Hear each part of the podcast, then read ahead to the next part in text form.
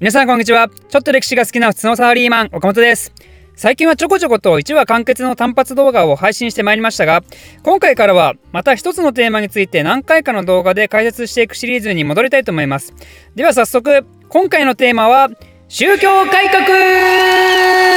今回のテーマもいつも通りチャンネルメンバー限定のアンケート投票で選ばさせていただきました。ということで、今回取り上げる宗教改革についてですけども、宗教改革とは何かというと、一言で言うと、カトリックに対する批判運動です。で、その結果、それに同調したカトリックに不満を持つ勢力がカトリックから分離して、プロテスタントと呼ばれる信仰勢力が生まれて、で、今もカトリックに次ぐキリスト教の巨大宗派となります。まあ、これだけ聞くと、よくある派閥分裂なんで、そんな珍しい事件にも感じませんけど、でもね、英語では宗教改革をこう呼ぶんですよ。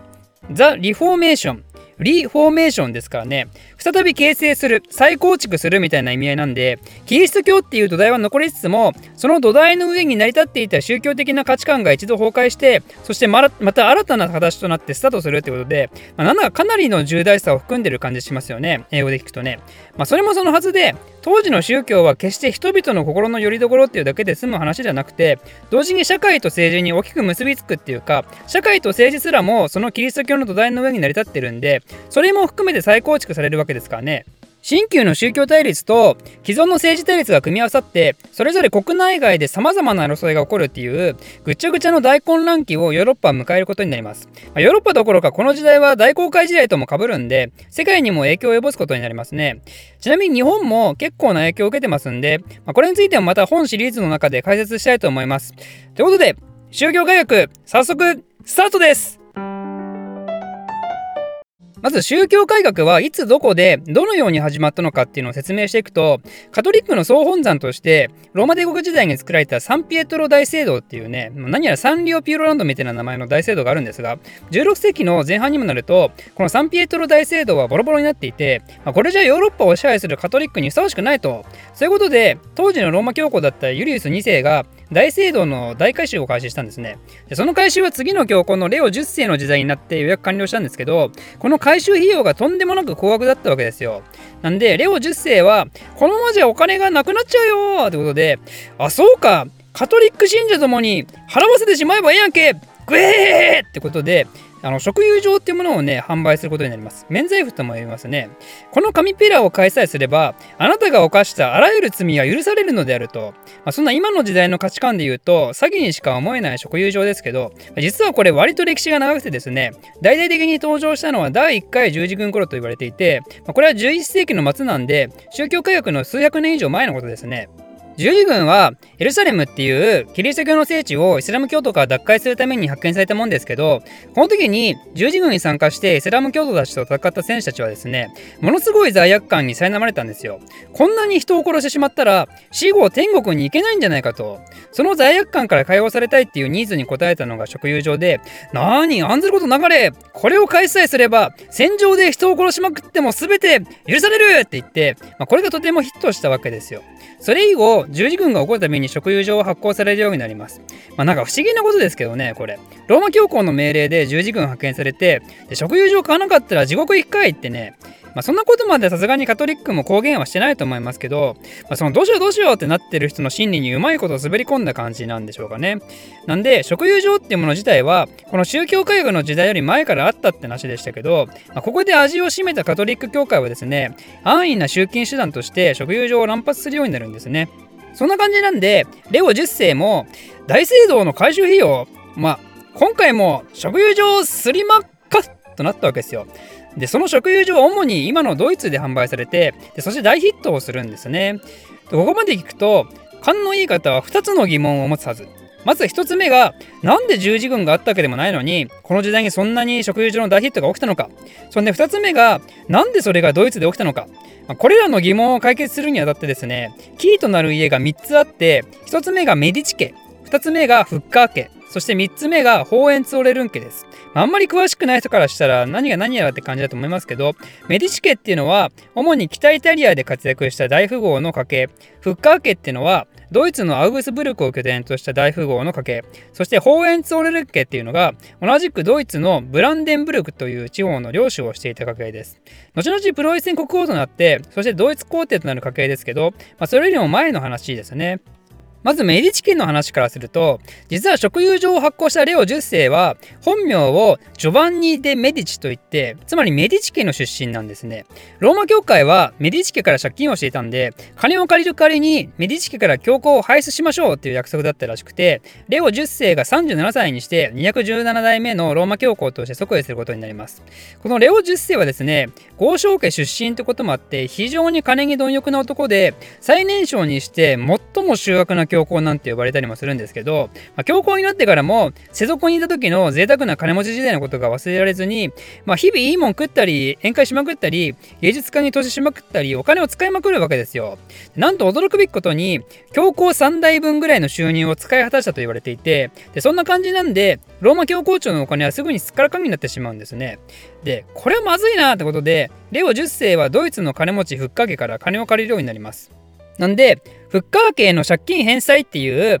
まあ、頭を悩ませる問題が教皇には常にあったんですね。で、話変わって、ホーエンツオレルン家ですけど、ホーエンツオレルン家にアルブレヒトっていう人がいて、この人はレオ10世と同じく、その時の当主の次男だったんですね。で、次男ってことは、レオ10世と同じように、その家当主ではなく、宗教的なポジションで出世を狙っていて、そこで彼が狙ったのは、マインツ大司教っていうもんです。マインツ大司教っていうのは、カトリックの中でもかなり影響力のあるポジションで、当時のドイツには、神聖ローマ帝国皇帝の選挙権を持つ7人の選帝侯っていうのがいたんですけど、マインツ大司教もその一人だったんですね。で、皇帝の補佐役も兼ねていて、なんでドイツにおける宗教界の top of the top みたいなもんですよ。ホーエンツォレルン家もそのドイツ領内の一領主なわけなんで、まあ、もちろん宗教的な力も死んで何が何としてもそのポジションが欲しかったんですね。ちなみに神聖ローマ帝国とか両方とかちょっといろいろ言ってますけど、まあ、ここら辺ちょっとよくわからない人もいるかもですが、まあ、これについてはまた次回の動画にでも解説をしたいと思いますんで、まあ、とりあえずよくわからない人は今は聞き流してください。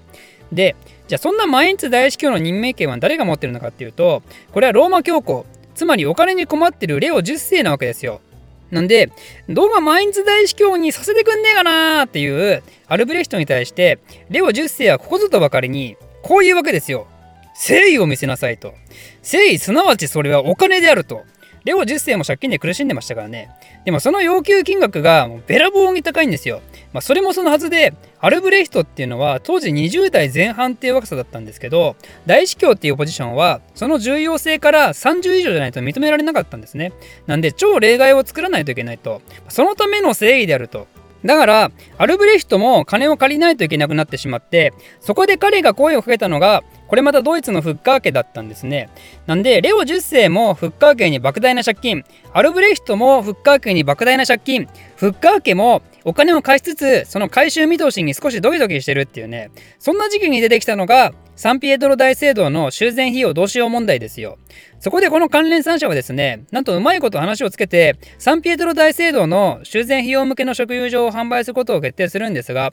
それをドイツに拠点を置くホーエンツォレルン家が食友場の販売独占権を得て、アルブレヒトがある意味販売責任を持つことになるんですよ。だからこそ、彼らの本拠地であったドイツで販売が行われたんですね。まあ、ただそうは言っても、聖職者でもないホーエンツォレルン家が直接食友場を販売するわけにもいかないんで、販売の実部隊としてはですね、ドメニコ修道会っていうものが担当して、その売上金はというと、半分がドメニコ修道会に入って、その半分がアルブレヒトの懐に入るんですが、アルブレヒトは教皇レオ10世にお金を渡さないといけないんで、その半分をまたレオ10世に渡して、そして残りの半分をフッカー家の借金返済に回すと。で、ちなみにローマ教皇もアルブレヒトからお金をもらうんですけど、レオ10世もフッカー家に借金してるんで、なんでそのお金はそのままフッカー家に流れると。なんで、レオ10世が行った食友場っていうのは、サンピエトロ大聖堂の回収費用っていうのは名目に過ぎず、実際はレオ10世の全託三昧によって抱えた借金の返済と、あとは、ホーエンツオレルン家の発展のために使われた借金の返済がメインだったわけなんですね。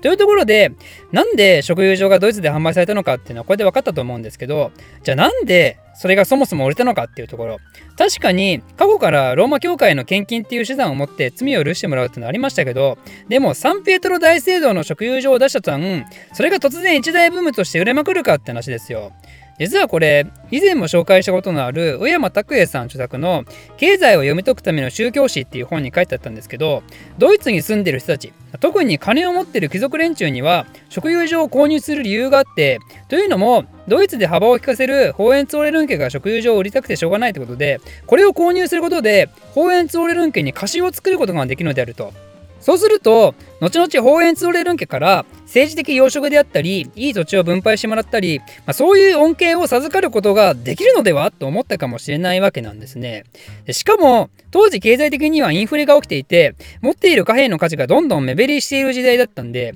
そういうことならお金を食油上に変えてホーエンツォーレルン家に投資をしようっていうムーブメントがまあなんかあったとかなかったとか。まああまりこの説を他で見ることがないんで正直どれほど正しいのか私にはよく分かりませんが本当にそうだとしたらもはやこの食友情騒動の裏には信仰心的なものは全く存在してないことになりますね。売る方も買う方も。なんでこの大変疑わしい食友情の販売についておかしいだろうって大きな声で異議を唱える人物が現れます。おかしいだろうって言ってその男はドイツのザクセン地方にあるとある教会の扉に今回の食友情のここがおかしいっていうのをひたすら記入した紙をバンと貼り付けたんですよ。その男こそが当時ビッテンベルク大学の進学教授をしていたマルティン・ルター。そしてこの紙こそが有名な95箇条の論題ってものでそしてここから長きにわたる宗教改革ヨーロッパキリスト教世界のザ・リ・フォーメーションが始まっていくことになるんですね。ということでこの続きはまた次回。お楽しみに。チャンネルメンバー募集してます。チャンネルメンバーになると動画の先行視聴や動画テーマのアンケート投票ができたりそして私がただグダグダと喋るおかれきレイディオの視聴ができます。こんなメリット盛りだくさんのチャンネルメンバーはなんと月額190円から月額190円から参加できます。皆様のメンバー登録待ってるぜ。ではまた。